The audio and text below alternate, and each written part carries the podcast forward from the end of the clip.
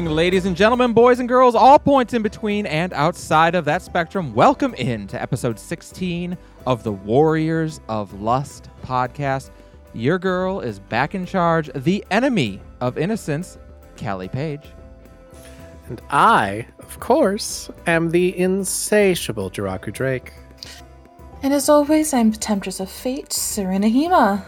Welcome back, everybody. Welcome in. We're actually recording an episode on time. It's the first time in season two. I think we've managed to do that. We're quite excited about it, and we want to extend a very happy Halloween to all of our viewers out there. I believe when this episode releases on Sunday, it will be All Hallows Eve, Devil's Night, uh, I should say. And uh, we're. Yeah, what's that? Uh, uh, the Sunday is the 30th. So it'll be the night before, right? Devil's Night? Mm-mm. I thought Halloween was the Devil's Night. Oh, I thought Devil's Night's the night before Halloween. Maybe I'm mm. wrong. I don't know. I thought that's what that was. Anyway, uh, Are you questioning a goth about That's what I mean, like- Halloween? that's what anyone else I would have been like, no, of course it's the night before, but it's Serena, and I'm like, oh, actually, I might be wrong on that. That one, I, I would take her word for it. So anyway, I, I guess I guess happy Halloween Eve then. Uh, welcome in everybody. We have a great episode for you tonight. Uh, we do have to make a special announcement because before the next episode, a warrior of lust will have gotten married. They will? it's Ooh. true. that it is true. Serena is getting Yeah. married on Halloween. I am! Woohoo! So- Obviously, being our resident goth, Mhm. uh, you getting married on Halloween is not horribly surprising. Uh, is it just because it's Halloween, or is it like to make remembering the day easier? What was the impetus for getting married on Halloween? So, um, as I would like to say, my mother has put it, she has known I was going to be married on Halloween since I was about 12 years old. Um, Is that because you told her when you were 12 years old you were going to get married on Halloween? probably? Okay, fair enough. She's just like, I knew you're getting married on Halloween. I just never knew what year. And here we are. so those are the words of my mother. Um, And uh, how are you and uh, the future Mr. Hema doing? we are doing pretty good. Mhm. Um, I work my last shift until November 15th tomorrow. Well, Thursday. Mhm. Um, and then I don't work until for like two and a half weeks. Okay, well, that'll be very nice. And then, yes. Huh? No, go on. Oh, I thought you were saying something. And then, um, I don't know. I have a lot of family coming in. it's I all of my family's coming in. All of Yeah. his family's already here. Oh boy. So, oh, it's a lot. It is It's a lot. lot. Let me tell you, I mean, if it's anything like my wedding was, it was stress, stress, stress, stress, stress until we got to like we were at the location and into our clothes. And once we were like there, dressed and makeup was done, everything was just easy after that. I don't know how else to describe it. Everything, but everything just kind of melted away. My cousins who had already gotten married were just assuring me, they're like, no matter what happens, it'll be perfect. And I cannot agree more with that sentiment. Uh, if you're there with the right person, no matter what happens on that day, it will be perfect. Yeah, I'm just I'm excited. I I'm really excited. I'm nervous about my vows, but I think most people usually are. I would say so. I know I was shaking. so I yeah, love I, it. Oh, I wrote stuff, guys. I wrote stuff. I know. Oh my god, I'm so excited. I can't wait. Oh. Uh, I and congratulations, of course, from the, the Warriors of Lust. We wish you all the happiness in the world. We're now two thirds of the Warriors of Lust are now going to be married. Uh, Jiraku, Mm-hmm. uh, Miss Drake is going to be asking questions in the near future.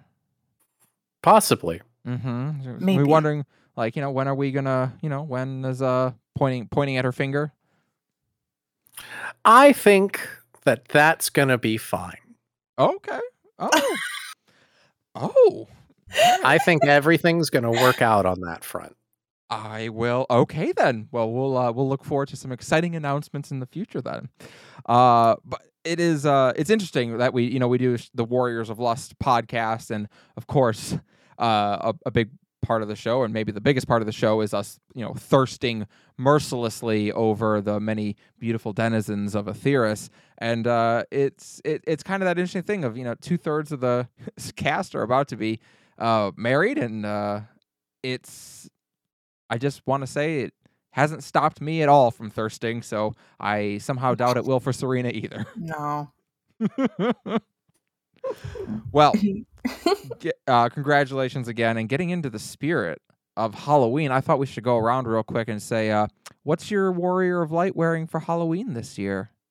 Or sorry, All Saints Wake, I should say. Vampire.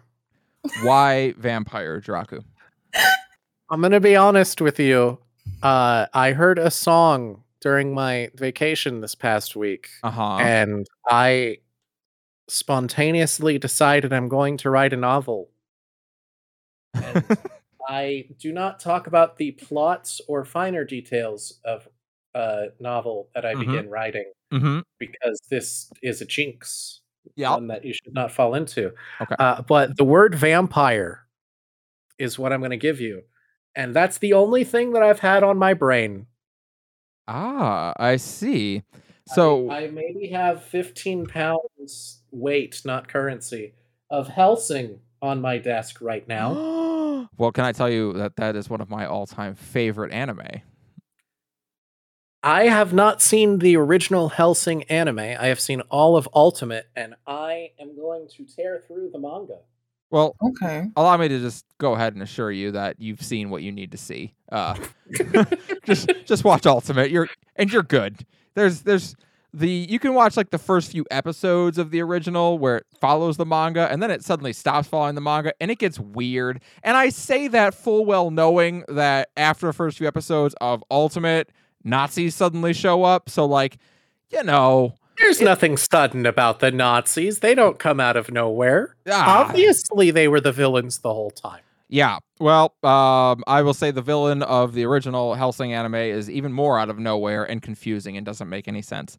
Um, so Hellsing Ultimate was way better, uh, in my opinion, uh, and uh, you should ever everyone should watch it at least at least once. It's one of my favorite. If you can if you can stomach the gore, because boy is there a lot of gore. If you were alive in 2005 and were aware viscerally in your soul, as everyone else who was around in 2005 was, of the definition, meaning, and proper use of the word edge, and this does not sour you to something, you will enjoy Hellsing Ultimate. Yeah, you, you sure will. And if you can't get through all of Hellsing Ultimate, you can always watch the abridged version from Takahata 101, uh, which is also very good. Ah, I I don't like that one as much because it feels like it was. I, I like their I like his work with uh, Dragon Ball Z abridged, but Well- the Hellsing one feels more malicious towards the source material. Oh, I see. That, that's interesting. I mean, yeah, I mean, DBZ is absolutely a deconstruction of DBZ and the ridiculousness that it was. But, But it uh, also is like very loving. yeah, it is is very loving, and there And are definitely Hellsing moments. Ultimate- Yeah, Is not. there are definitely a lot of moments of of Hellsing Ultimate where it's like, yeah, you're really calling out some stuff that, um, like I get why you go that way. That said, I just love Takahata as Alucard. I think he's amazing. Oh, amazing. He is phenomenal in everything, and I want to see more out of him. I just want to let him talk to me about anything he wants as much as he wants, basically. I'm not saying Absolutely. not usually into guys, but I'd I'd I'd go for that voice. I'd drop to my knees for that voice. Absolutely. Uh, anyway, Serena, what's your wall wearing for Halloween this year? I Um, forgot that's what we were talking about. I'm sorry. um. Uh, hmm, that's a and you're not allowed you're not allowed to say slutty dragon because that's every day. Oh, I literally almost just said a succubus. So. well, you can say a succubus. That's fine. Yeah, You- let's go with a succubus. You you can absolutely do it. Yeah, I'm I'm all about that. Uh, I especially because like the uh, the designs for their succubus in this game are Ugh, A plus. tier, right? Mm-hmm. uh, I think for me, uh, I think Callie, in the spirit of um, her ongoing obsession with Zero and her need to fix her and her need to help her, uh, I think Callie's probably going as a as a nurse this year. I think that's going to be the she's it's it's an oldie but a goodie, uh, Mhm. and I think she's gonna have to uh, go as a nurse this year so she can help heal Zero, help help fix that broken heart and whatever other issues that she needs taken care of, preferably between her legs. I knew that was the next. That one's probably Nah. not broken. Ah, yeah, probably not. But uh, no, that's that's for sure. Uh, I think what Callie's going as. So, uh, but we uh, hope you all have a wonderful Halloween, a wonderful All Saints Wake. If you haven't finished the event, make sure you do that. Uh, because if you're listening to this episode, I think you only have two days left to do it. Because I think uh, that event ends on Monday the first, as we hit the uh, reset week. So make sure you take care of your All Saints Wake. Get that uh, emote and get your outfit because the outfit this year doesn't suck for once. So make sure you How Actually- dare you? All Saints rewards are always the best every year. I will say that um, in the early goings of this game, they were the best every year. That original witch's outfit was amazing and still used in a lot of co- in a lot of uh, glamours even today. Mhm. Um, I would but- say even the latex witch outfit is really good. I would agree with that. Uh, there's just been a few of those outfits that have been okay, and the emote this year. I'm, I, I said it on Moogle Around, which, by the way, you can check us out on uh, one of the most recent episodes of Moogle Around, where Serena and I were guests, and we had a we had a fun time. We, as always, made everyone just a little bit uncomfortable, which is what we aim to do. Um, we talked a little bit about it. I'm, I'm I tell you, I'm getting a little tired of uh, of SE having discovered that they can just swap out a uh, resource for the eat emotes and not uh, you know, just call it a new emote. Oh, it's a it's a cookie now. Is it? Because my hand covers most of it. Uh, it's an apple now. Is it? Because my hand covers all of it. Like, I- will, uh, for the record, if you are listening to this in the far future, uh, that's Moogle Go Round Radio episode 155. ah, yes, thank you. Uh, but yes, we we got to uh, take part on their most uh, on that episode, and we had a great time. Uh, we uh, ch- chatted about a number of various things, mostly around the Halloween event and uh, who all we would take to a Halloween party, and uh, some of those answers got a little spicy. Did you end up getting to use those recordings I sent you? You know what? I actually didn't because I couldn't find a good way to play them through Discord. Oh, that's depressing. Yeah, I couldn't. I didn't have a good way of playing them through Discord without loading them up onto like a Kenku, like um playlist, and that. But then it would take.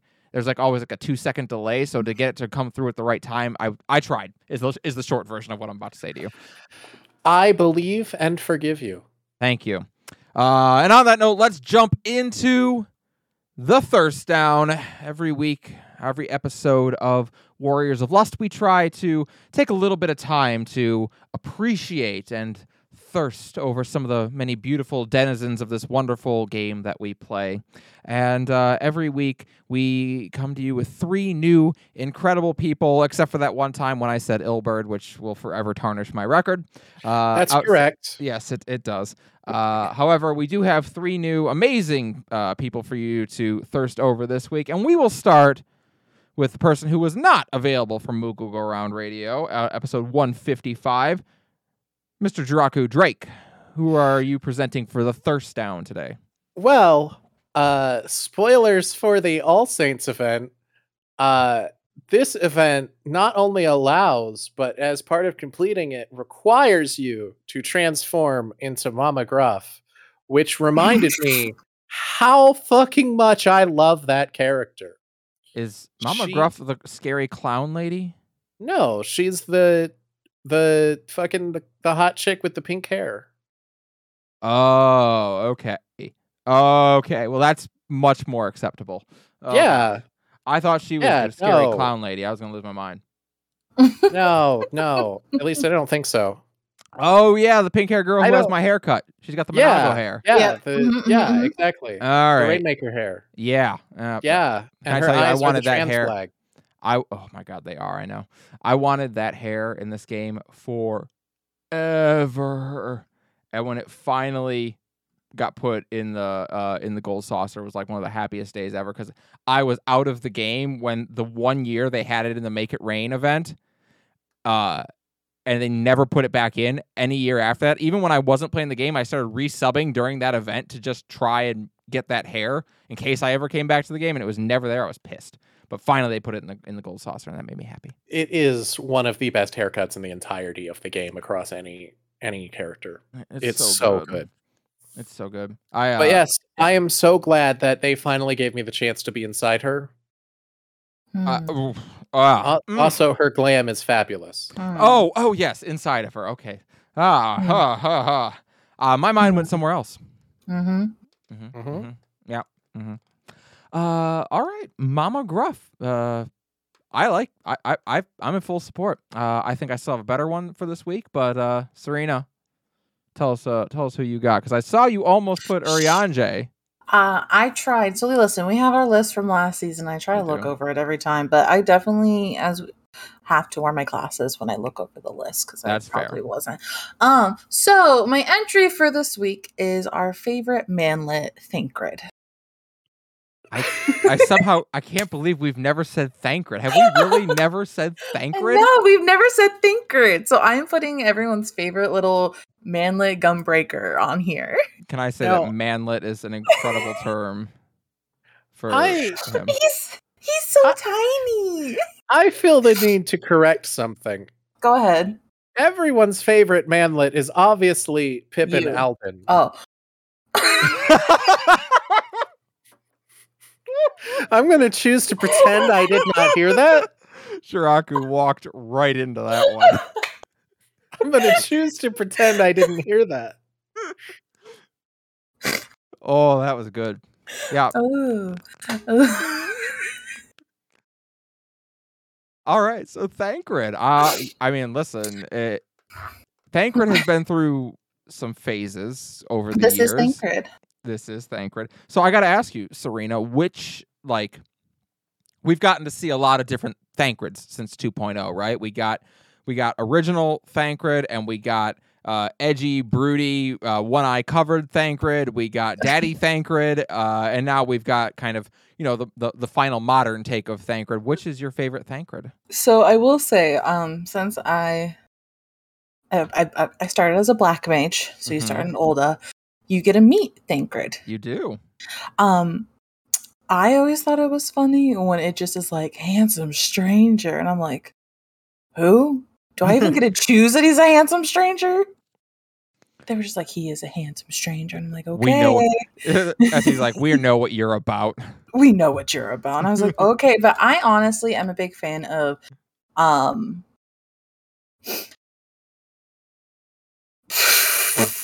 Shadowbringer and Endwalker. Yeah. Um Thancred. Primarily Endwalker, Thancred. It was it was nice in Shadowbringers getting him to kind of see him kind of come full circle and like Mhm. Finish up the story arc with uh, uh with Minfilia and kind of make peace with her being gone and and in his pseudo adoption of Ryne. Um uh yeah, there there is very much something like in in Shadowbringers Thancred where I was just like, you know what? You've gotten there for me because I didn't care for him before before Shadowbringers. Yeah. He was not one of my favorite characters by any stretch of the imagination. But I will say this. I genuinely thought Thancred was going to die in Shadowbringers. Like as we were going through Shadowbringers, I'm sitting like, they're about to kill this man. And like I keep giving them like the I don't want to say the benefit of the doubt because it's not the right word, but I keep giving them like the thought of like they're about to kill this character off, and they just keep not doing it, of course. But like I- I genuinely got to we were getting towards the you know the trolley part, and I'm sitting like they are about to murder this man in front of us. So I actually like I kind of got a little emotional when you know like he disappears in Endwalker. Yeah. And Yeah, I was like, hello?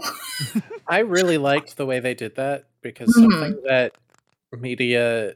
I, I remember reading a quote ages ago that was um, Death is rarely the perfect 50 second sequence that media portrays, Yeah. and it is all too often either much too short or much too long for comfort.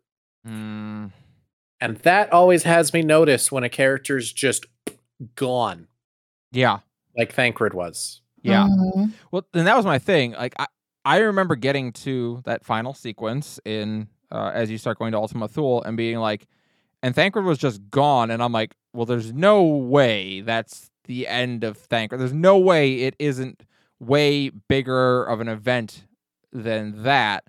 And you get onto Ultima Thule and you're looking around and doing all your stuff, and I'm like sitting there like, I, I feel like he's got to come back at some point, like. Mhm. And then Estinian goes, and now I'm like, okay, well, I'll, I'll say this: they they picked two characters to have to go that were could arguably be said to be at the end of their character arcs, so it might make sense that they're not around in the next expansion or in 7.0 and beyond, whatever that story is going to look like. I could see it.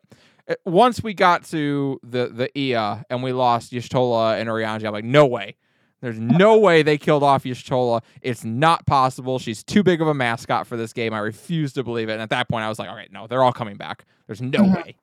I got just I got um really emotional. Just like he was like, I'm like he's gone. He's fucking gone. Like as everyone fully started disappearing, I'm like, okay, all right, all right. The joke's up. We're good now. I, I'll say this. Obviously, SE knows that we, the audience, are pretty well aware of their proclivity to kill people only to reveal that they're not actually dead. Like Mhm. we we've seen them do this a few times, uh, and by a few times I mean every expansion like clockwork. Uh, even knowing at that point after this section with the Ea, even knowing okay they're all coming back for sure. Your final conversations with G'raha before he disappeared, like those got me really emotional.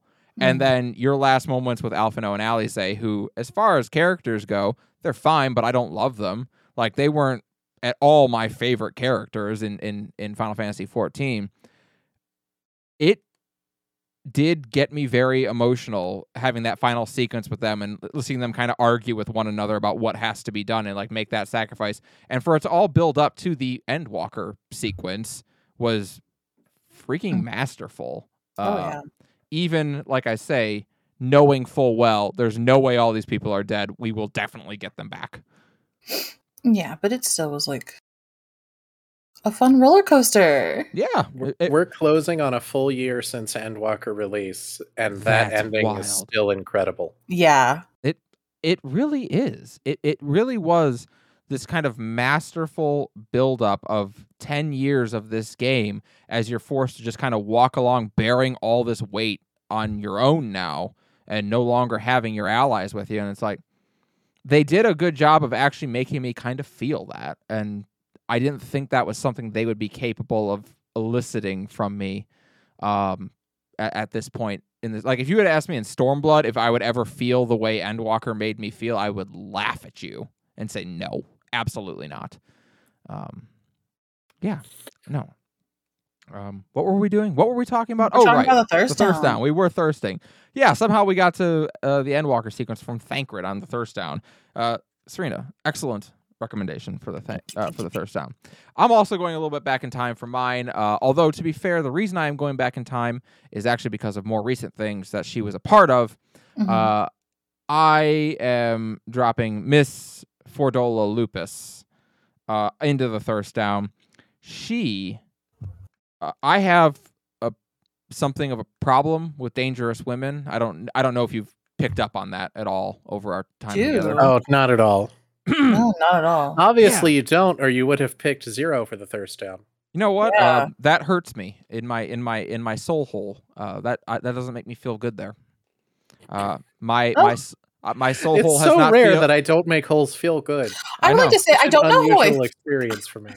I was gonna say I don't know how I feel about Soul Hole. Um, I just Yeah. want to put that out there. Listen, I you. I'm just gonna say my soul hole has not felt this sore since I beat Vaw three in Shadowbringers. Anyway, uh, Fordola, right?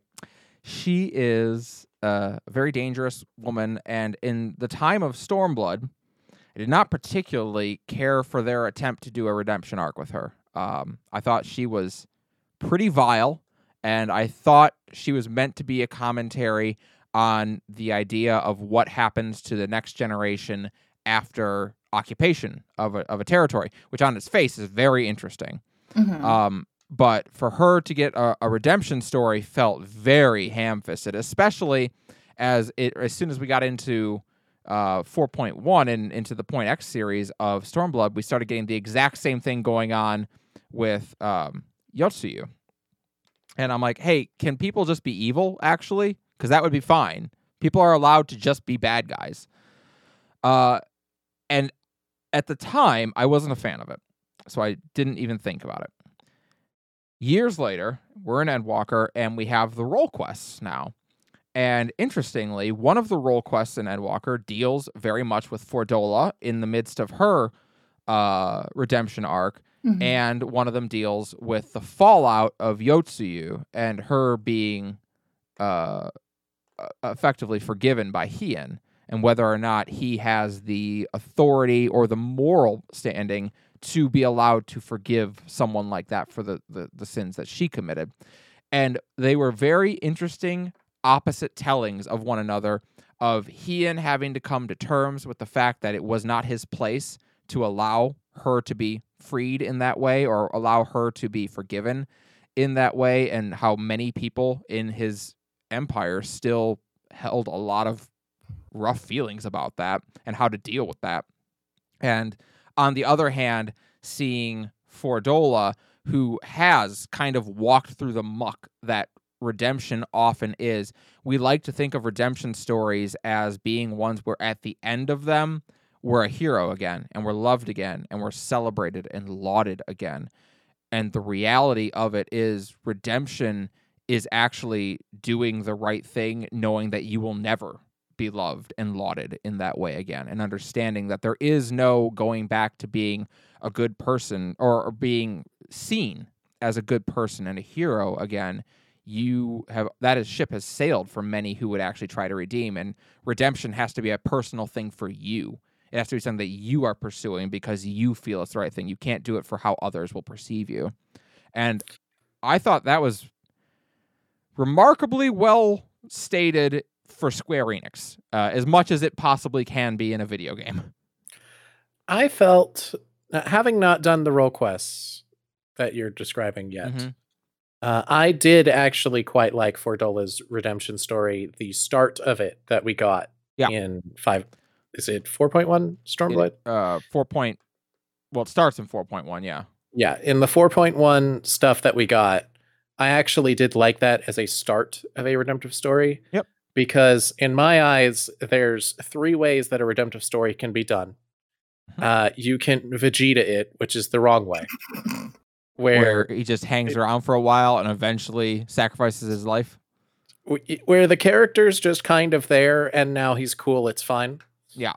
Um, you can Magus it from Chrono Trigger, where it's we're going to see the entire reason in excruciating depth for why the character acts this way and see what their true actual motivations for what they were doing were and see it with them and realize in this moment that they have also understood why everything they did was wrong but they ultimately still want to do the right thing and they are asking to help us do the right thing Mm-hmm. um, with the direct understanding that now they fully get it.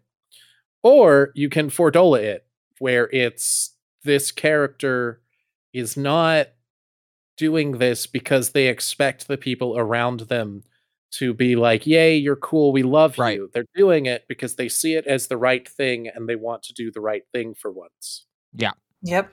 and and that's kind of what gets expounded on in the I want to say it's it's the healer uh role quest this time around with Oh, Fordola. brutal. It's, it is the healer role quest. yeah it's the healer and they do a good job of her because obviously all the role quests are about you know the the the despair and the the issues that people are running into uh, that's causing more of the um the not light wardens to pop up the um blasphemies to pop up and her she is facing some of these difficulties of very much what we're talking about of i'm trying to do the right thing and everywhere i go i'm still just treated like a monster and kind of coming to terms with like yeah because you were a monster and not everyone is going to be quick to forgive that But it's hot. i mean but it is hot i mean and that's why i'm quick to forgive it and why she gets to go on my thirst down Correct. It's hot is killing me. It's hot. Sorry, I was doing a Redemptive weird Zenos arcs. impression in there. Redemptive arcs are a lot more believable when the person being forgiven is hot. You know what? That is a depressingly accurate statement, uh, Mhm. which probably says a lot more bad about our society than I want it to. Yeah. And speaking of societies and how Uh-oh. bad they can be, Oh boy. what's our discussion for this episode? Okay. Jiraku with just an A plus segue right there. I love it. All right. So today on the episode, I decided uh, I, I'm, I'm we're throwing the gauntlet down. Uh, it was obviously my week back in the in the host's chair, so I decided I want to talk about gender in Final Fantasy 14. Uh, as a trans woman, uh, it is obviously a topic that is very near and dear to my heart, and one that I think is presented very interestingly in Final Fantasy 14. And so I thought we would break it down in terms of masculinity in Final Fantasy 14 and what it looks like, femininity in FF14 and what it looks like, and then when the two shall uh, cross.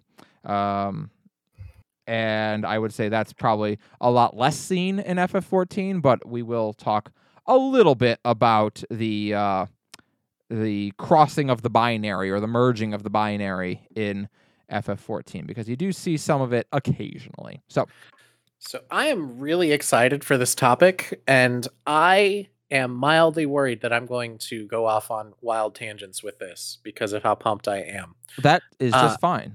And I would like to say before we get going with this that what I would like to do, if we can, is view this both through the lens of the platonic ideal, like as a work of, as a work of media, period, and then also contrast that with the greater context of this is a Square Enix game and a Final Fantasy game, because I think there's a Ah. lot of value to be had from looking at the difference between those two things. I think that makes sense. I would I'm fine with that.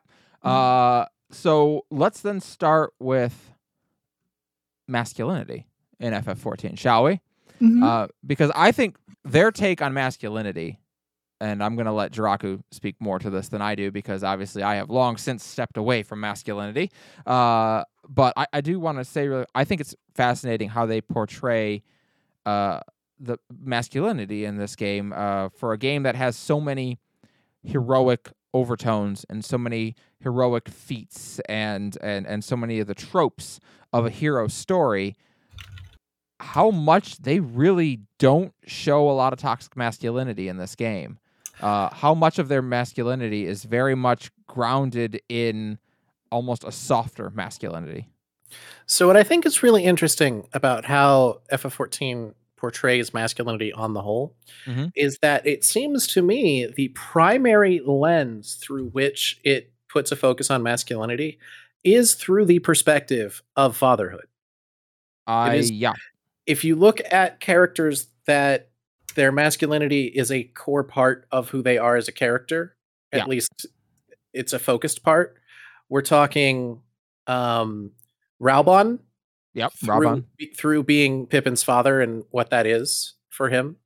We're talking Thancred uh, in, like we were t- mentioning earlier, the fatherhood, the relationship with Minfilia and Ryne, and Mhm. that whole uh, kettle. Yep. Um, and we get things like Hien's relationship with his dad, and in a way, his relationship towards Gosetsu, Right. where it is this like this whole thing. Um, and I think it's really interesting because the other side of the coin that we also see is that Zenos had a shit family life and his dad sucked. Varis was like the worst dad ever. And this is directly contrasted with the other things. Or even when you look in Endwalker, um, in a huge way, uh, creation magic is just a metaphor for parenthood Mhm. it's used as that a lot and you get that with uh hermes and the Meteion thing like he's just a sad dad I mean, that's literally all. it is. Like, and we see so much of that in the the in Elpis, especially how much uh, Hermes specifically treats the creations there like his children. yes and i think it it's an interesting thing that you can pull from that is that it is almost like a commentary on the dangers of a parent pinning a lot of their um what's the term putting their emotional anchorage onto their offspring Yes. Like genuinely if you think about it what hermes is doing with Meteion is going okay daughter that i have created save me from being depressed Mm-hmm. and that's not a thing that you do as a parent that's Yeah. kind of really fucked up to put that emotional weight on your children I, I would agree. I mean, and again, it's the similar thing that we see with, with Zenos and his father. Um, it's uh, it is a big theme with Thancred and Ryne. How Thancred puts these kind of expectations of who Minfilia was onto Ryne until later in the story. and Um, it's interesting because they contrast that directly with Ran'jit who Mhm. can't let that go mhm. and it's this direct one to one of like no the right thing is to accept that she is her own person Right. and not when you are raising a child put this impose this idea onto them of who they have to be rather than accepting who they are I I completely agree. Serena, what's your how do you see masculinity in 14?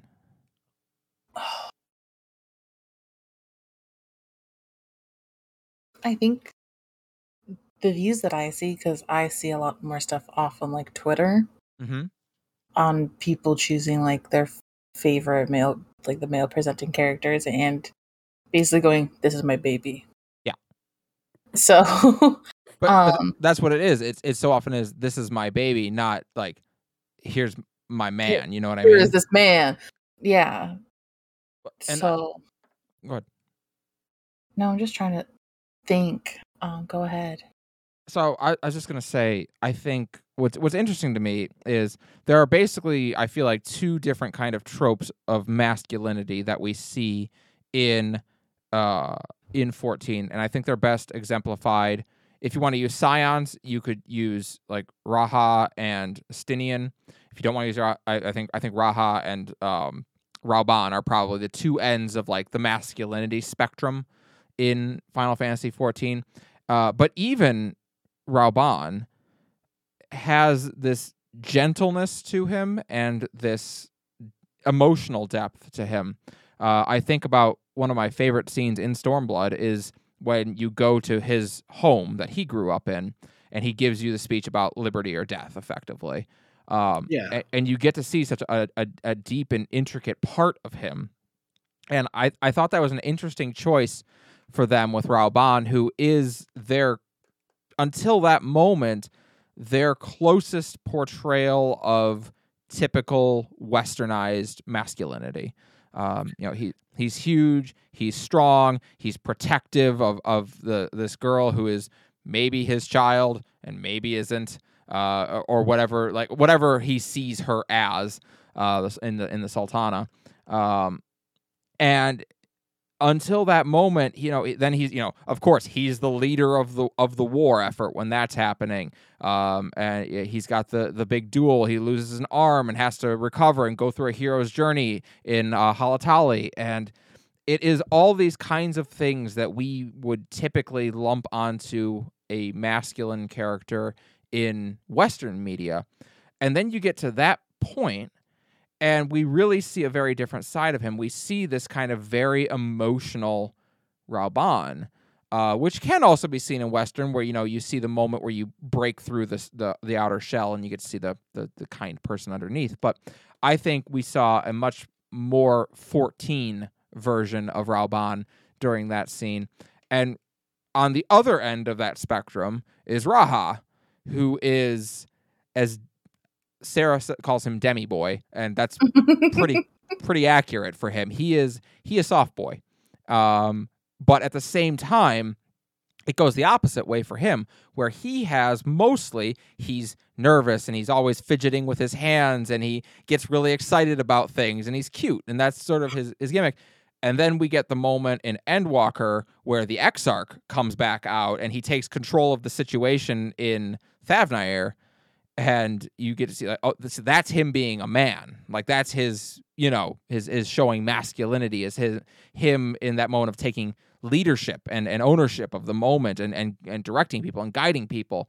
And I, I just think it's interesting that both of their portrayals of masculinity, uh, on either end of the spectrum, stays so far out of the realm of what we would call toxic masculinity in, in the West.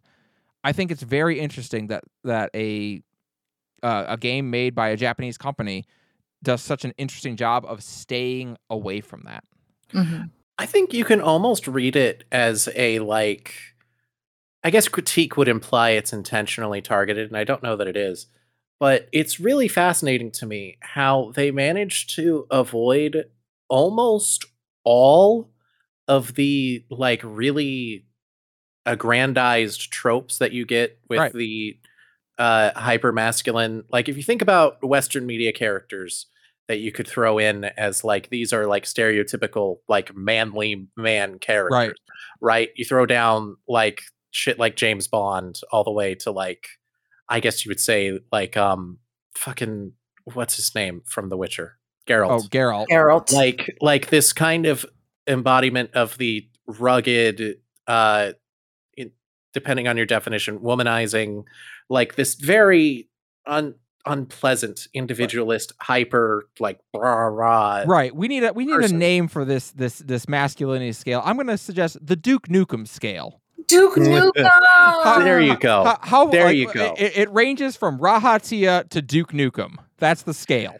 And I, I think it's interesting that if you look at FF14, every single character that would be rating high on our Duke Nukem scale is an antagonist. Yes.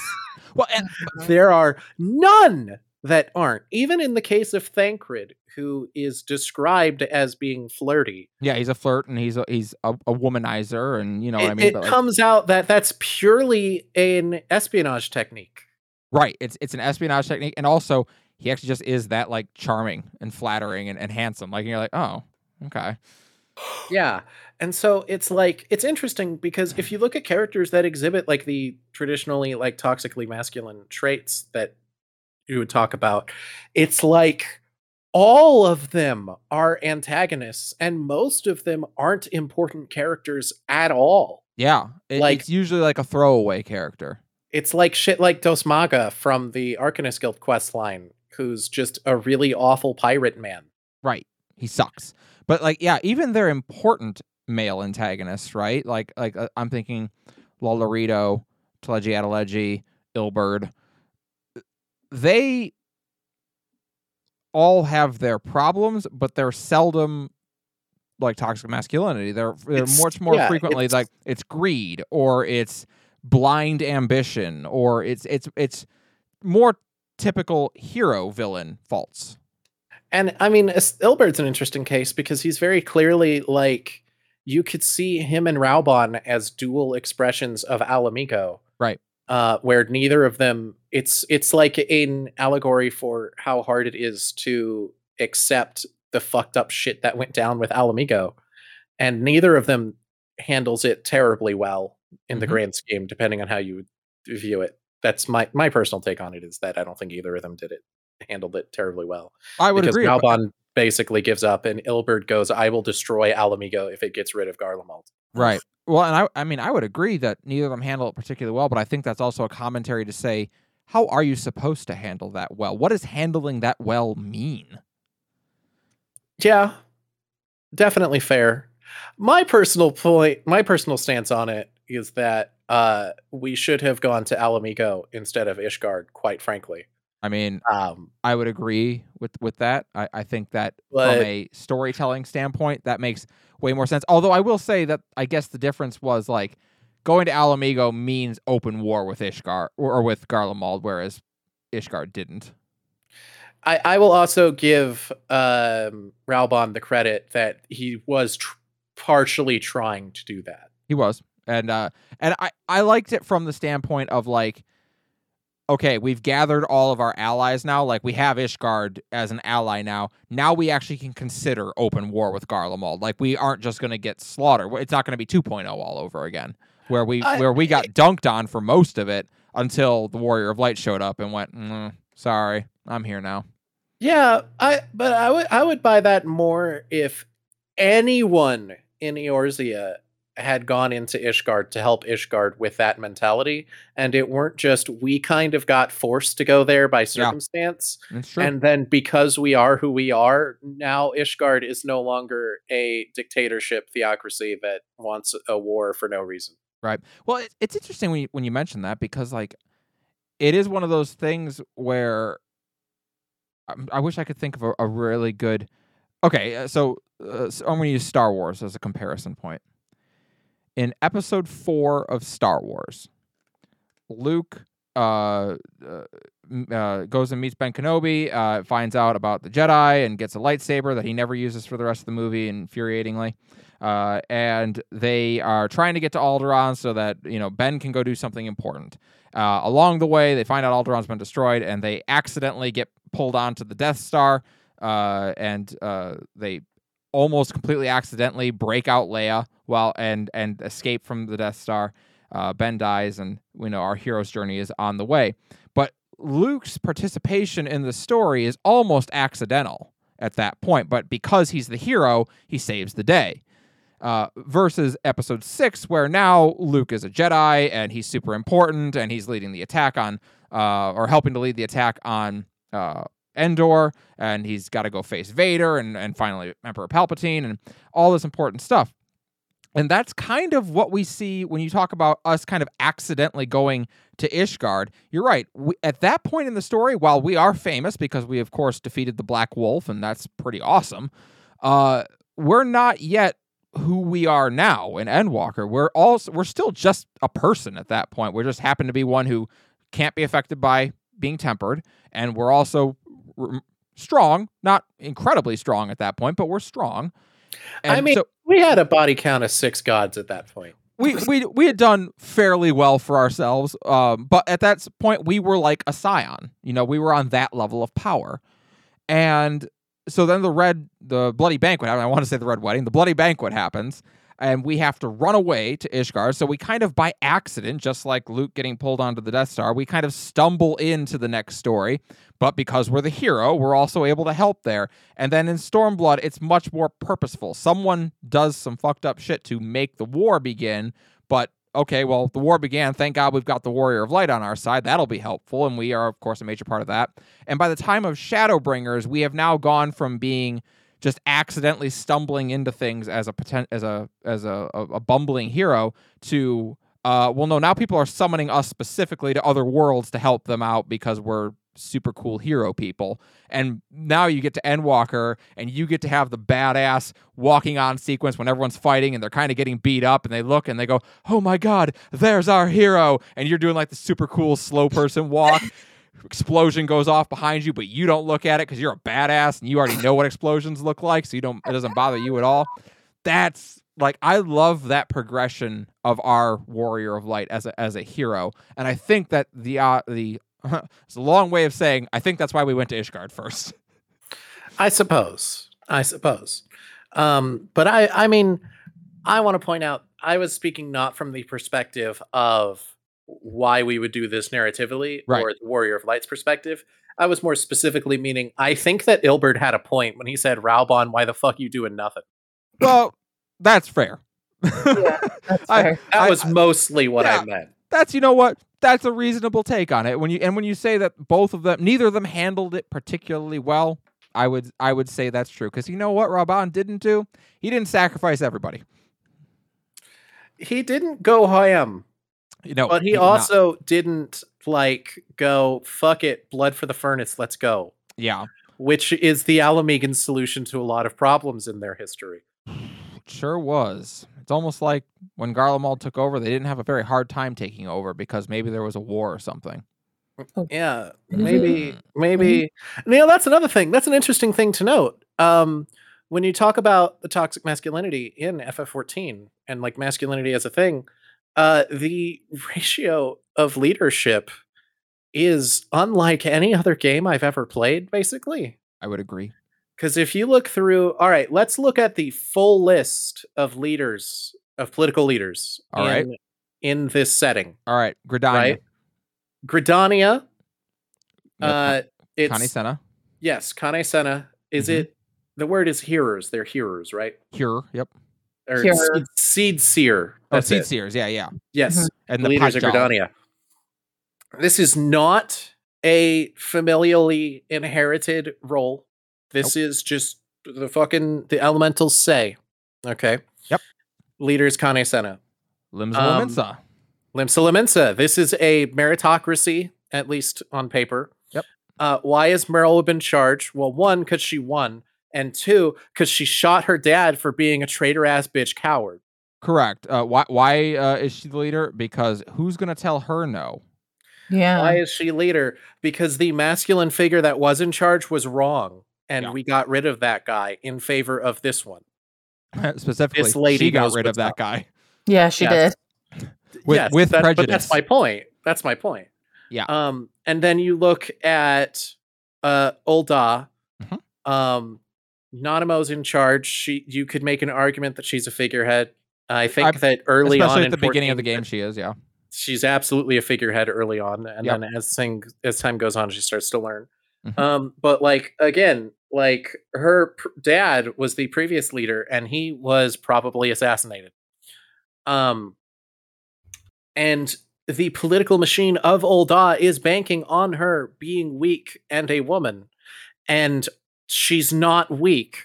And I think that part of that is drawn, like part of her not being weak, is drawn from her femininity in her, the way that they portray her character in this Uh, Her, and then you look at way of um, and it's yeah.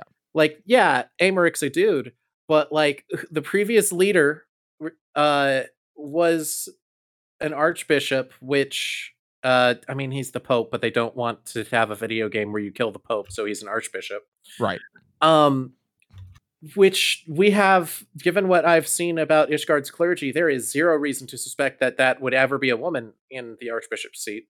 Yep. Uh and we murdered him because We- he was bad. Yeah, he was he was real bad. To be fair, we didn't murder him. We Mm. murdered him. It's we fine. should have. It's fine. We we killed him. It's fine. Okay, fair enough. Um and then you look at Alamigo where the leadership now, like the leadership was, we had a king. How did that go for us? Oh, it went really bad. The man in charge went crazy with power and paranoia and started killing everyone. So then Mhm. we all rose up and killed him and then the empire run by an evil man who is the emperor came and fucked everything up. Yeah. Whose military was led by a guy who was a dick and a monster. Um, and sh- speaking of fucking bad redemption arcs, um, and then like we look at Doma, and it's like, okay, well, Doma had a king, and now has that king's son in Mhm. charge, but uh like maybe i'm reading too much into this but it really seems to me like Hien leans a lot on yugiri in that Mhm. And He that- does. I, I think I thought Doma was interesting because it was actually the only kind of inversion of that where it had a female leader in Yotsuyu who was awful. Like yes she was vile. Um, Yes. and then and then you get Hien, who is much like Raha, a very soft boy. Uh, Yes. yeah, uh, ever, and and I- I think he's interesting. I liked Hien as a, as a character, uh, but I think you're right. I think they even as Hien is in charge of um of Doma, Yugiri is a very big part of that, and um and I, I think it's interesting that they like make it very clear how much he leans on her advice and input mhm. and things like this um and then you look at Sui-no-Sato it's led by the ruby princess Yep. um the confederacy are led by a dude I, whose Yep. name i can't remember off the top of my head um and i don't think we're explicitly told the gender of the are we told that kugane has an emperor specifically i was of the impression it's I don't know uh, we we're given are. a gender neutral title and then never told who inhabits that title yeah, I, I actually have no idea off the top of my they, head. uh, 'cause on they have they have what is essentially a shogun Yeah. which Well- if we want to say that they definitely just hard copied feudal japan um then like yeah it would be a uh For sure. yeah, it'll be a man for sure, but at the same but time, we don't they've know that they do that they they like to change things from that all Well- the time with everything else Right. Well, there's there's women in the uh, Sekiseigumi, which there were not in uh, Yeah. in in, in, the in history. Yeah, exactly. Uh, Shinsengumi Shinsegumi. Sorry. have- Yeah. What, Yeah. what was I? What did I say? Sekiseigumi? What is that from? Well, no, the Sekiseigumi is in FF14, but the Shinzegumi is Shinse- the in, in in real life. Yes, that's yeah, they're the That's correct. group that the yeah. Uh, but and then I mean, you go to uh, even in the first, and of course, the Exarch is the leader of the Crystarium until the end of Shadowbringers, and I mean, de facto, Lyna's running things at that point. Um, Yeah. So an, another uh, interesting female leader. Um, I I think they have a very, in my opinion, a pretty strong track record with femininity in Final Fantasy XIV. Um, Serena, I, I gotta have your take on it though. Oh, there is.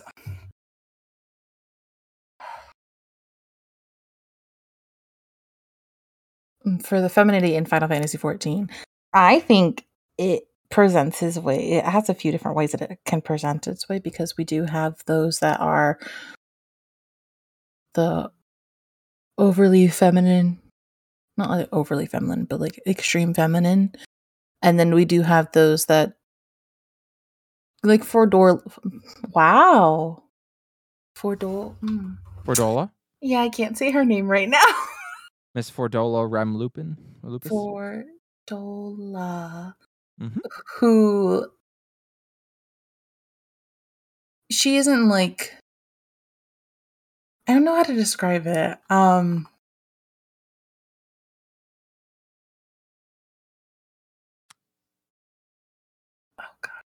She's like um, I'm having a brain fart. she's very tomboyish. She's, She's very, very more tomboyish. That she has the more mask to Mhm. her, Yeah. um, rather than those that you see like Yotsuyu.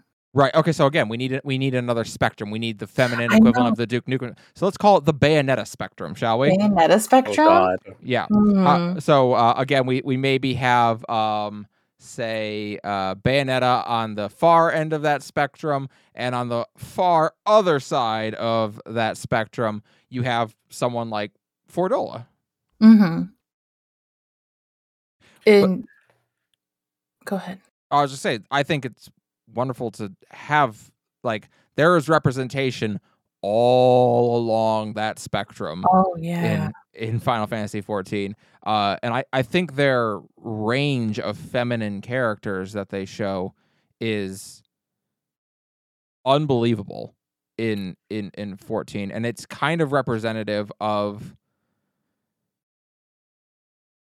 in western audiences we have a oh how can i say this nicely uh we have something of a limited description of femininity we have you've you've got basically butch and bitch like that's yeah, that's basically- basically, the, the the two you get. You've you've got you've got you know uh lumberjack or lumberjane and uh princess. Like the like you know what I mean? There's seldom do you get someone who's just kind of dead in the middle and it more so nowadays obviously than you used to, but uh our western media tends to give a very binary view of women. Um And, and I think it's really interesting how FF14 handles this, as doubly given that it's a Japanese game. I would agree Oh with that. yeah. Yeah, because right. if you if you put it in the broader context of like what it is in the Final Fantasy series, and then as a Japanese game, it's really interesting because I think on all three counts, FF14 goes harder than anything else anywhere that I know of compared to it. I- Um, yeah. because like even I I maintain my firm opinion is that chocobos, Moogles, great written female characters. That's that's Final Fantasy. Are you, are, you right? say, are you trying to say that's the death and taxes of Final Fantasy? Final Fantasy has to have a character named Sid, Moogles, chocobos, well written, awesome characters that are women. Can Mhm. confirm that Final Fantasy 15 is not a real Final Fantasy game. That is my that is why I do not like 15. I'm not even joking. That is a big part of it. I, I, I mean, listen, I, outside of Aranea, who's there for seven seconds, uh, yeah, The best part of Final Fantasy 15 is when you have a girl join the party for an hour I, I would agree because of what it changes in the party. I, listen, that whole sequence with Aranea is, was like I don't even time. mean that one. Oh, I mean, I'm uh, sorry. Gladio's sister. Oh, you know what? That's fair. I, I'm just saying that sequence with Aranea was the only time in that entire game I remember enjoying myself. Aranea is awesome, but like Yeah. I just mean like the act of having a woman on the screen in the party, what it brings to the dynamic is in, in like because Final Fantasy is about a diverse group coming together to save the world, basically. Correct. Like that's every single Final Fantasy game that has a plot. The plot is a diverse group of people come together to save the world. Yeah. And you can't have a diverse group of people when it's four guys that were friends from like childhood. Can you can you that grew up imagine? together. Yeah, can you imagine if FF14 if if the Scions were like seven Hyur males? It's just copy paste Ardbert. yeah, exactly. And you're just like, well, that's This this That's one's terrible. Ardbert except he's a Highlander. This one's Ardbert except he has white highlights. yeah, exactly. Like, God, you You know, if you think about it though, actually, that's part of what makes Ardbert so interesting is that he is the only character in the entire game that is that. uh that is That is that what- is white here man. that is that is basically yeah yeah white bread uh uh here other game protagonists He's the only character in the entire game that design wise is that.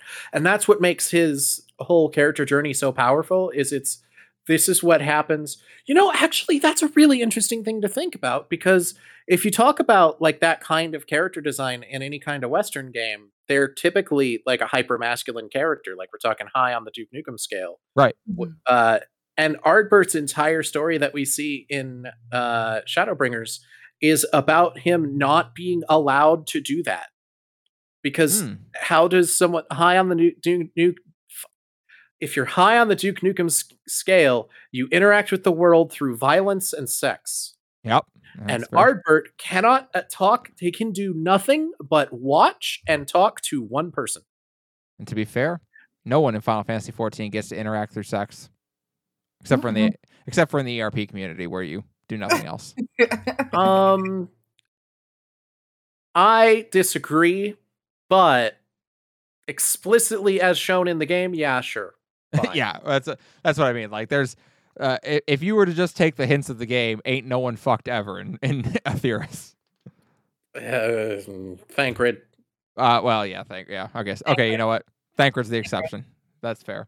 That's reasonable. Thancred Thancred has definitely gotten busy a few times, or he says he has. Could be that one. Um, but yeah, When- uh, When you cut to a scene during the bloody banquet and Thancred is surrounded by chicks, yeah, yeah. I uh, don't think it's just him saying it anymore. Mm, that's true. He uh, he uh, if you have to put up or shut up, he put up. Correct. So, yeah, uh, masculinity and, and femininity. I think they do a, a decent job of showing both.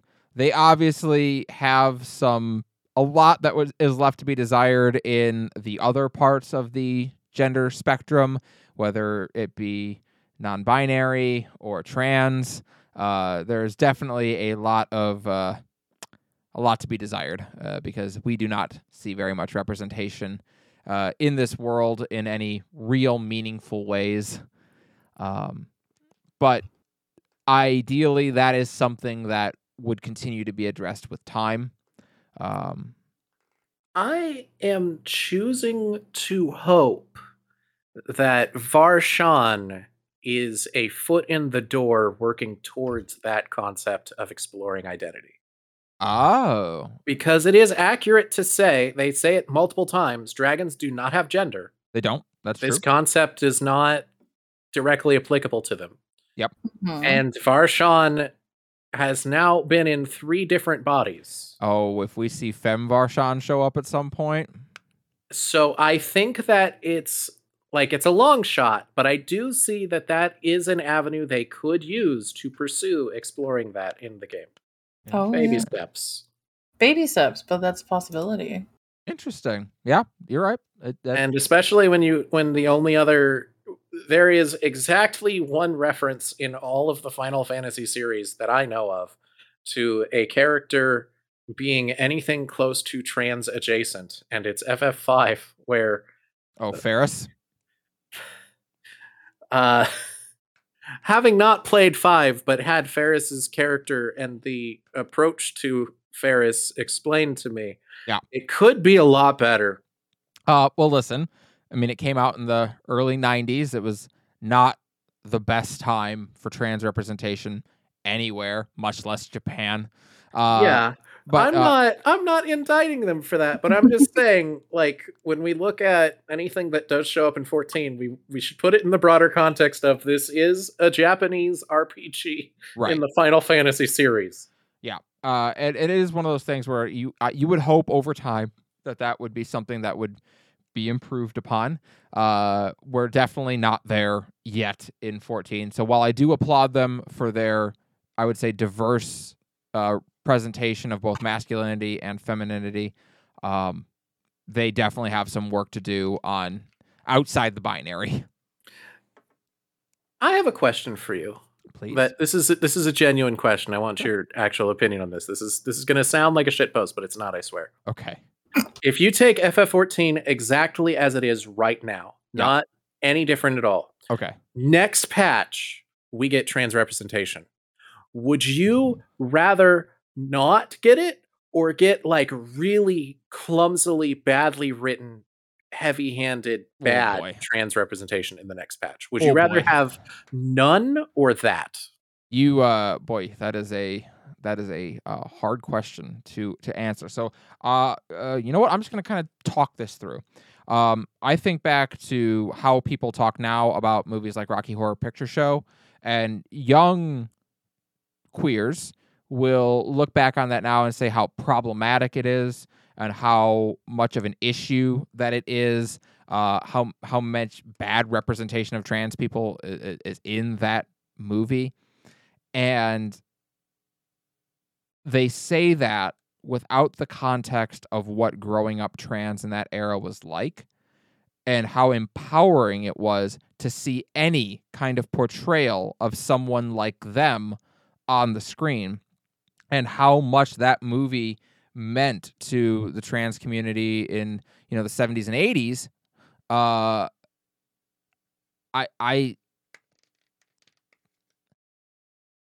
oh man and, and and i wonder in my head if it wouldn't be kind of the same thing like even if it was clumsily done how much could it mean to people to see representation of someone like them in Final Fantasy 14. I think back to Andromeda, which was, I think, the poster child of a clumsy, bad implementation of a trans character. And that got absolutely lambasted and destroyed by the community. Um, so, to that end, oh man. But at the same time, it could open the door to us, event- to them getting it right eventually and, and doing it. Oh, Jarka, why you got to ask me things like this? Because that's exactly what we're here for I know. It's so hard. Would I want it done badly or not done at all? Ah, I don't feel like it's my place to make a hard line statement on that, which is Yeah. part of why I asked you. But I feel very strongly as someone who follows closely video games. Yeah. Um we have opposite problems in the West and in Japan. Right. Where in the West there is this that I see anyway in audiences this prevailing mentality of perfection or nothing. Right. And um, I was seeing a thing talking about this earlier that the game Dream Daddy got fucking torn to shit um, for like the minorest of things when that game like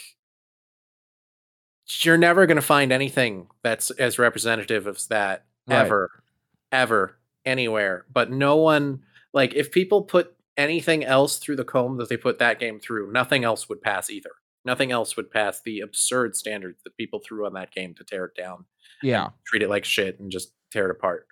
Um, and in Japan, it is so, like the society is so the moving momentum in a society that is so drastically collect. I think the term would be collectivist as opposed to individualistic. Yeah. The shifting the momentum of a society like that is so much more difficult and takes so much longer. Yeah, And I think that in Japan, in the Japanese media, it's too slow. like Yeah. it's too restrictive on the we don't want like it's so hard to make anything like that happen. yeah. I Um, think, I think ultimately I would want them to do it, even if they did it badly. And I say that because I, I think about this. I remember I oh god I don't even remember what anime it was. It was some anime that I watched like two episodes of. Uh, but uh, in it there's a moment where the the the main character, the protagonist, who's a man, uh, is talking with this other girl, and he's referring to. I think he's referring to that he doesn't feel well. Like he's not. Uh, he's not. You know, he feels sick but he's talking and he, but he's talking about it and talking about like dysphoria. He's talking about like, yeah, I, I don't I don't I don't feel good. I don't feel like me.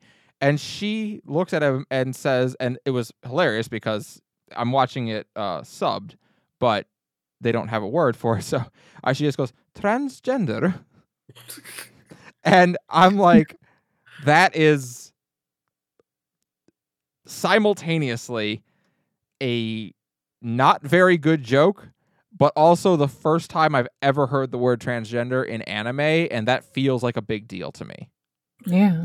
Yeah, that yeah. I mean like if anything that we do end up with in FF14 it has to be contrasted with I, I, I feel like this is a really good example of the dichotomy and the difference between the two cultures Yeah. with Persona 4. Yeah. Uh, are are you familiar with Persona 4? I am. Okay. So I have heard frequently uh, people complaining and lambasting and attacking Persona 4 for its uh, for specifically Naoto and Kanji and how those characters are managed in Right. Persona 4. And I think it's really interesting because it's really what that game actually comes down to is the problems and difficulties of localization as an industry and how fucking hard it is to localize things. Because I've done a lot of digging into this. If you look at Persona 4 in its original context, the actual narrative that is being done with Persona 4 with all of its characters is it is about the difference like it is about chafing against societal expectations upon you Right. while still being able to decide if you want to go along with those expectations or not right Yeah. My well, my Like- own my my my issue with Persona 4 was every character's end decision is I'm just gonna go with it. Yeah, I don't think that's perfect, but that is the greater context of it. Is there like um, What's the girl whole who has to take who who doesn't want to take over the family business and her end like thing is like actually I'm just gonna shut up and take over the family business. I'm like It's not a. What the I'm just hell? gonna shut up. It's a. She discovers that she does actually value the. She values something about it that's different than what she's told. yeah Uh, Yukiko is told you have to inherit it because you're family, and instead she finds different meaning in it to pull from it, and Right. that's why she decides to inherit it. yeah um like sure the end result is the same but i would argue it's not because she's happy about it and She she, wouldn't have been She is. It just that whole plot point though, all those would have rung so much more like powerfully if at least one or two of them had actually ended up going against what society had expected of them. i think yosuke does but um regardless what i was getting at is in in persona 4 in the original version of the game the message the idea that's trying to be communicated with kanji and with naoto is i enjoy what i enjoy and i do not like that there are stereotypes and aspersions that are put upon me that I am expected to play into if I like these things. In the case of kanji, it's I want to like things that people treat as feminine I like sewing. without without having to be told that I'm gay for it. Right. Um but in the localization when they brought it to the US, they took it and they turned it into I'm closeted gay and trying to hide that fact through a hypermasculine thing, which Is that a more compelling story? I think it is. Is that a more interesting story? I think it is. But it is not the story that existed in the original game, and it is not the story that is trying to be told within the context of this is a Japanese game aimed at a Japanese audience. Right. And the problem with doing that, even though you are trying to maybe tell a more compelling story, is then the ending of it doesn't bear that out. Because it never was supposed to. Correct. Exactly. because you're taking something and trying to make it into something that it's not. And I think that this is a pro like this is what I'm talking about. This is why I'm mentioning this on this conversation about FF14 is I feel like it's very very very difficult to write in representation into a game like FF14 that won't get torn apart by one side or the other Mhm. because in the western audiences um, a lot of the people that i see and i'm context through like things like tumblr through communities like this people's standards for what counts as good representation in some cases are astronomical. Right. and they're like in some cases like literally impossible to actually meet which is why i asked you would you rather have um really bad representation or no representation? Because my opinion is that the only way that you get good representation is to have had really bad representation. Because no one is going to show up on the scene unless we replace all of square enix with trans people Right. which we're, is not going to happen. Uh, no, they're not going to get it right the first time perfectly. It's not going to be perfect, dead on, absolutely everything that you want it to be. well, but I believe that we would get them trying. and so All I care about with representation is did they try? Right. And, and I would hope that they would because like listen, we saw it in the Stormblood Hildibrand quest, right? Like they are Yeah. they are not anywhere close right now to Yeah. being ready to deal with a trans character in their game. No. They Yeah. are not they are nowhere near. Uh, Mm-mm. they are closer to Ace Ventura Pet Detective than they are to actually getting it right. Um, The Mhm. solace I take is that the main scenario writers and the Hildibrand writers are not the same people. Amen to that. I so yes, I would very much like to see a trans character in this game at some point. I would love to see that kind of representation. I'd settle for a non-binary character, or I shouldn't say it that way, but you know what I mean. I, I, as a trans woman, I want to see a trans character, but I want to see. It is this- easier for the game to make a non-binary character than a trans character. I 100% like, agree. Like that, that, would be that's what you're saying. That's that that, saying. that would be an easier thing because again that in many cases you could almost do in localization by changing pronouns properly and you know and like obviously the way they present this having a character come in and, and be trans because it can be very tricky to illustrate that they are trans without making it ham-fisted right like without think about again to Mass Effect Andromeda, the character who in their first conversation with you would tell you what their dead name was. And it's like you just you literally went to a different galaxy to live as your true self and the first thing you say to Ryder when they show up is what is, is your dead name? Are you insane? Like who wrote this?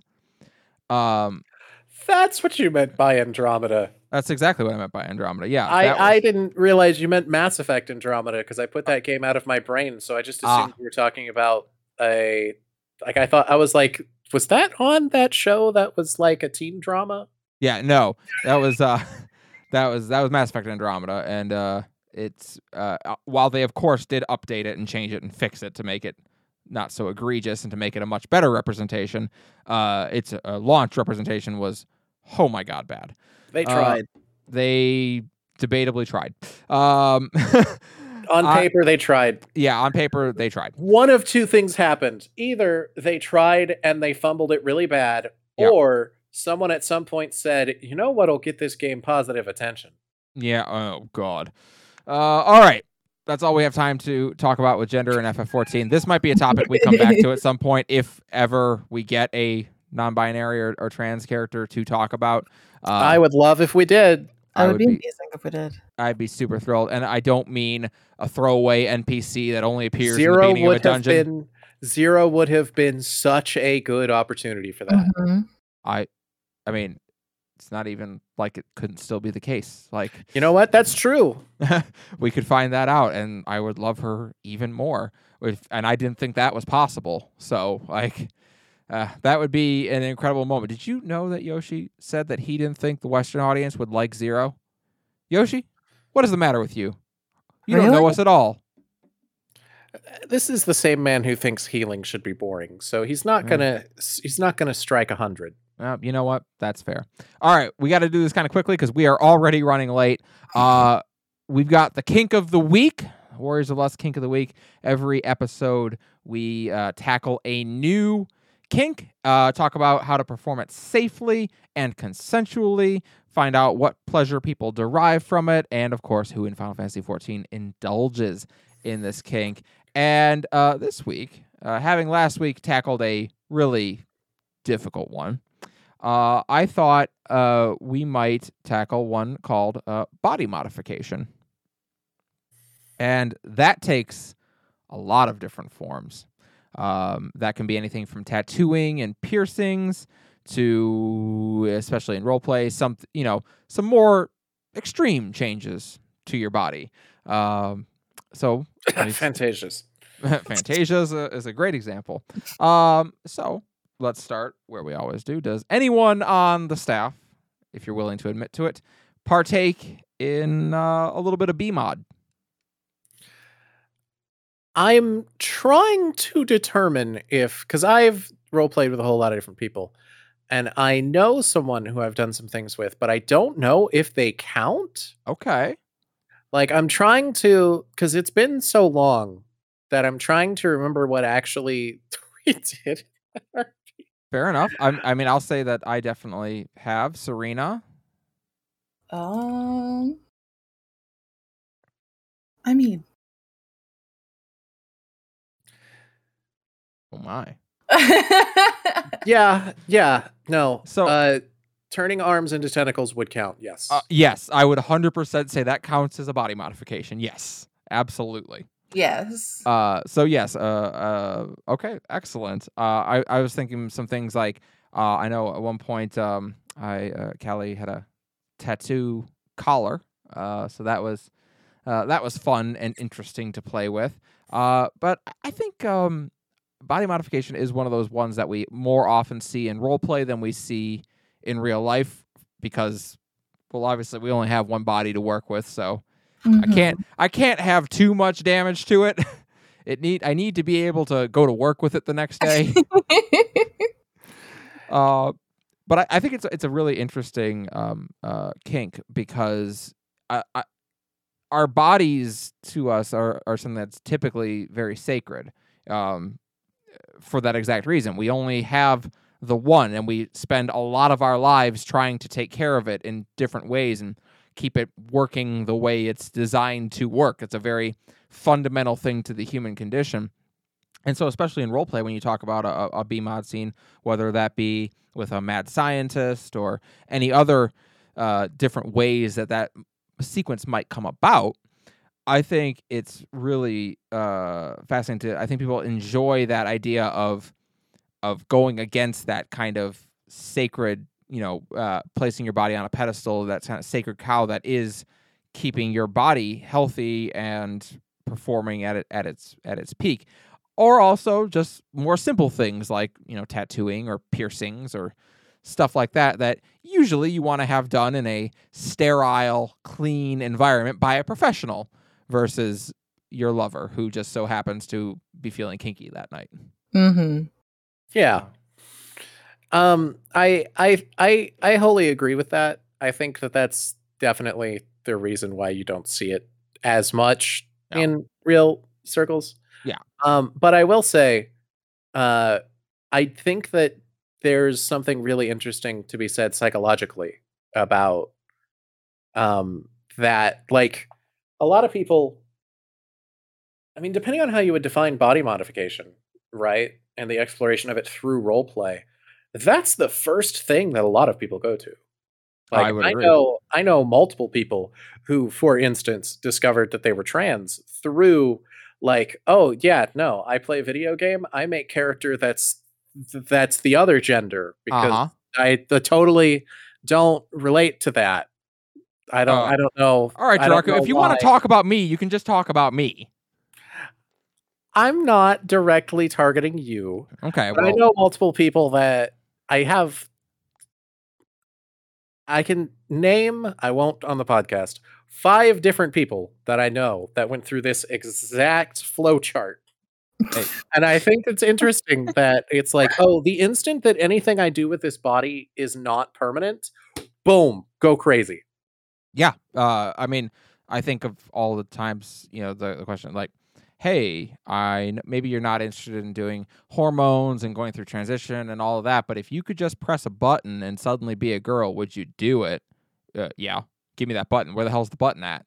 uh, you know what I mean? Like it's it's one of those things, and and you're right. When you can experiment it with it more freely, how quickly you're suddenly willing to do more things and face some things about yourself. Listen, I'm just gonna say that Callie was 13 years old when she got Final Fantasy 11, and she looked through all the options you could play, and she looked at the Hyur and thought, well, I don't want to just play a human. That's silly.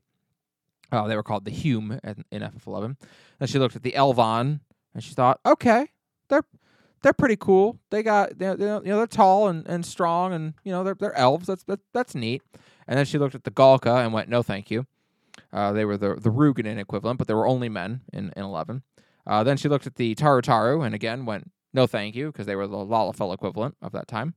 Uh, then she looked at the Mithra, the uh, the cat girls, uh, who would later become the Miqo'te in FF14, and uh, you could only play a female in 11. And uh, Callie went, "Yes, please. I'd like to play one of those." And uh, Callie knew something was uh, was afoot. I would say at that point. Uh, and it is one of those things. Then it- came to time uh, time for 14, and I knew I was playing a Miqo'te even before I started. I knew I would play Miqo'te, and nothing would change that. And uh, oh boy, there were a lot of signs earlier on than I gave credit for. You know, if you think about it, doesn't that mean that it's like even more ridiculous that we don't get more trans representation in settings that have high magic? It's actually infuriating. Yes, I do. I think it's absolutely. I, I never put that connection together, but like, man, wouldn't you have way more trans people if you were in a setting where it's as simple as like down one potion to see if you like this better? Jiraku. I want you. I want you to think about this. The in the cash shop, the picture that they use for Fantasia is a cat boy turning into a cat girl. hmm. I didn't realize that. I never paid attention. Yeah. It is. or it, it's either a cat boy or a hume boy. I don't remember what, or a Hyur boy, but it's it's it's a boy turning into a cat girl, and See, I had thought it was a Roegadyn into a Lalafell. No, it is a uh, it is a boy turning into a cat girl, and um, yeah. It, it, if there's a more not a more accurate representation of what FF14 did for the trans community, I don't know it.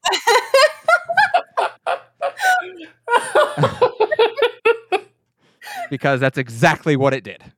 Uh, Well, we are certainly the gayest and transist community any video game has. Yeah, that's Yeah. that's, that's very true. Uh, all right, uh, who in Final Fantasy 14 definitely indulges in some body modification? Zero. funs? Zero. Canon. Yeah, Hard Yeah. canon already. I, I'm, I, we're establishing it as canon. Zero's trans for sure, hundred percent. Um, Body modification minimum. Definitely at minimum, canon. at Mhm. minimum. Uh, Y'shtola, hundred percent. I She think is. We've talked about this. Your soul is like almost on everything. She is. She is. She's on almost all. Of them. has been permanently marked by Y'shtola. somewhere. You- you- I, I think she has gone for the tattoo collar on on Yeah. Runar. She's done a- something. a hundred percent. Blends in Uh, with the fur. Mm-hmm. Definitely. Uh, let's see any other good like any scientist characters. They would definitely fit the mold here. Uh, Uh, that that horrible asshole in Garlemald. in oh, oh, the one who who takes your soul. the one out. who rips your soul out of your body. Oh, who, hell no. who would have thought that would become a plot point later? Mm-mm. Uh, yep, he he definitely has done some body modification, and so is uh, Fuck, so that is was that was what that was, wasn't it? Yeah, correct. It's the, that's that's why they have that that technology to take your soul out of your body because he made it. Uh, Yotsuyu, as we saw with uh, It's like all my name days have come at once. What's his face? Was she, was she the one that did that to him? I thought it was uh science worked- guy. He worked for her, so I presume it was him. It was her. Or No, I'm, I'm sure. it I'm sure she didn't do it herself. She probably had someone do it. I thought I thought it was uh, Zenos who did that to him. Maybe. Well, I thought didn't didn't he work for Yotsu? 'Cause- Yeah, but I thought it was like Zenos that was like, nah, this dude sucks.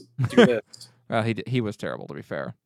I I remember vividly uh, as much as like his character was weird to me, and I was like, why do you keep showing up? This is weird.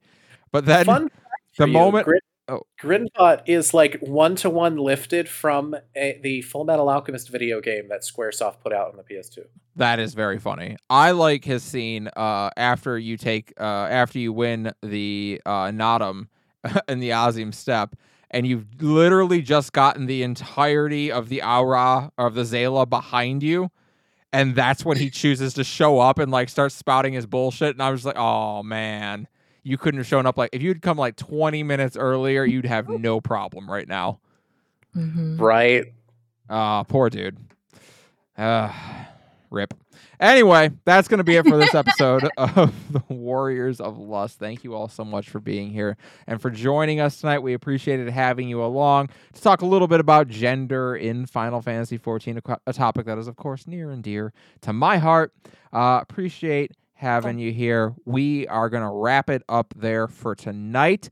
Uh, this episode is getting edited tonight and scheduled to post tonight because Kelly is going out of town on Friday. She's traveling for her new job, uh, heading down to Atlanta to cover the League of Legends World Championships.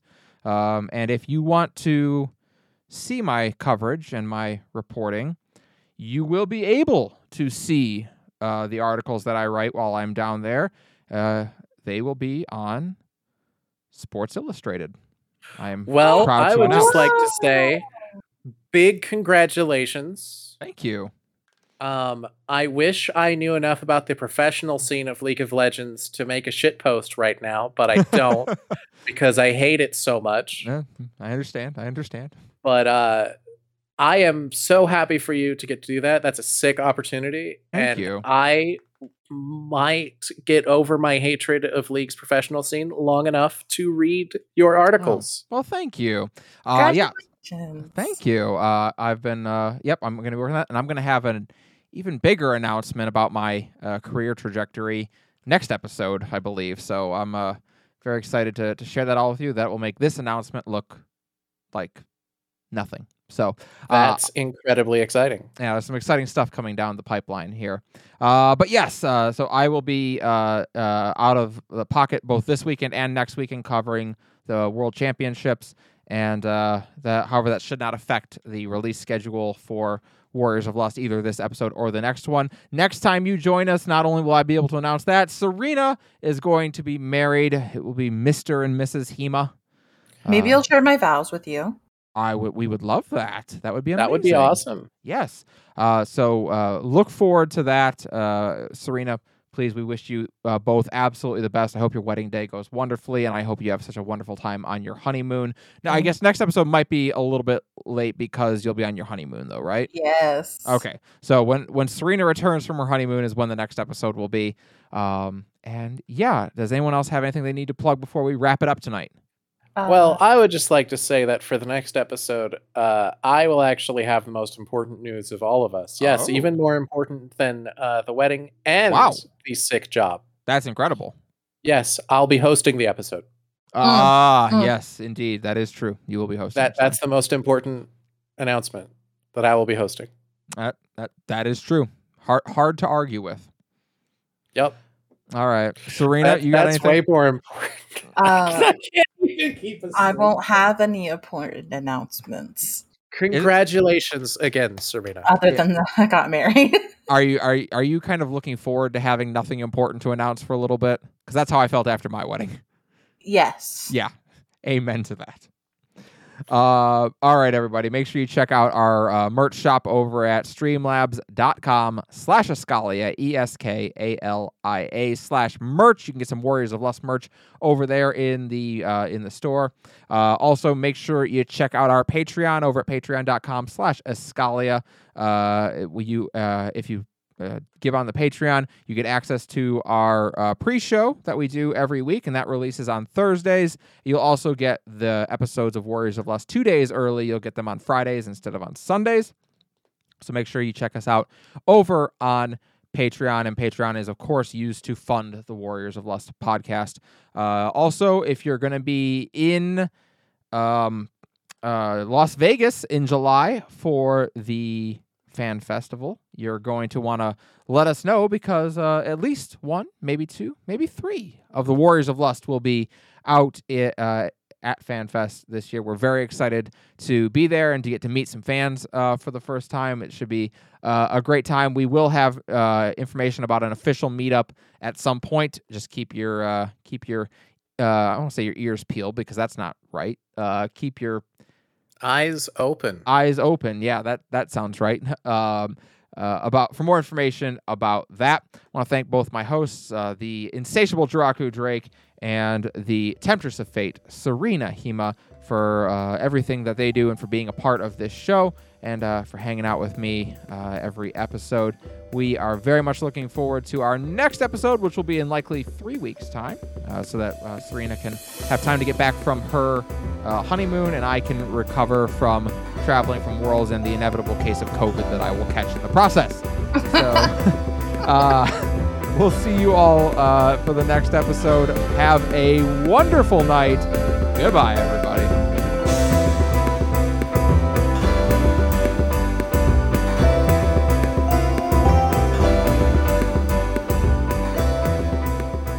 The Warriors of Lust podcast is part of the Limit Break Radio Network and created by the support of its listeners, including patrons like Claire Corin, Robbie Landis, Shira Hartslot, Cara Skjoldbrighter, Tilly Hart, and Kiona Bar Kimpfen. Views and opinions expressed in this show are solely those of Callie Page, Serena Hema, and Jiraku Drake, and are in no way affiliated with Square Enix. Opening and closing themes provided by Kurai Kuromu. Check them out on Twitter at Kurai Kuromu. If you want to support the Warriors of Lust podcast, check out our Patreon at patreon.com slash Eskalia, and make sure to follow us on Twitter at WOLCastXIV.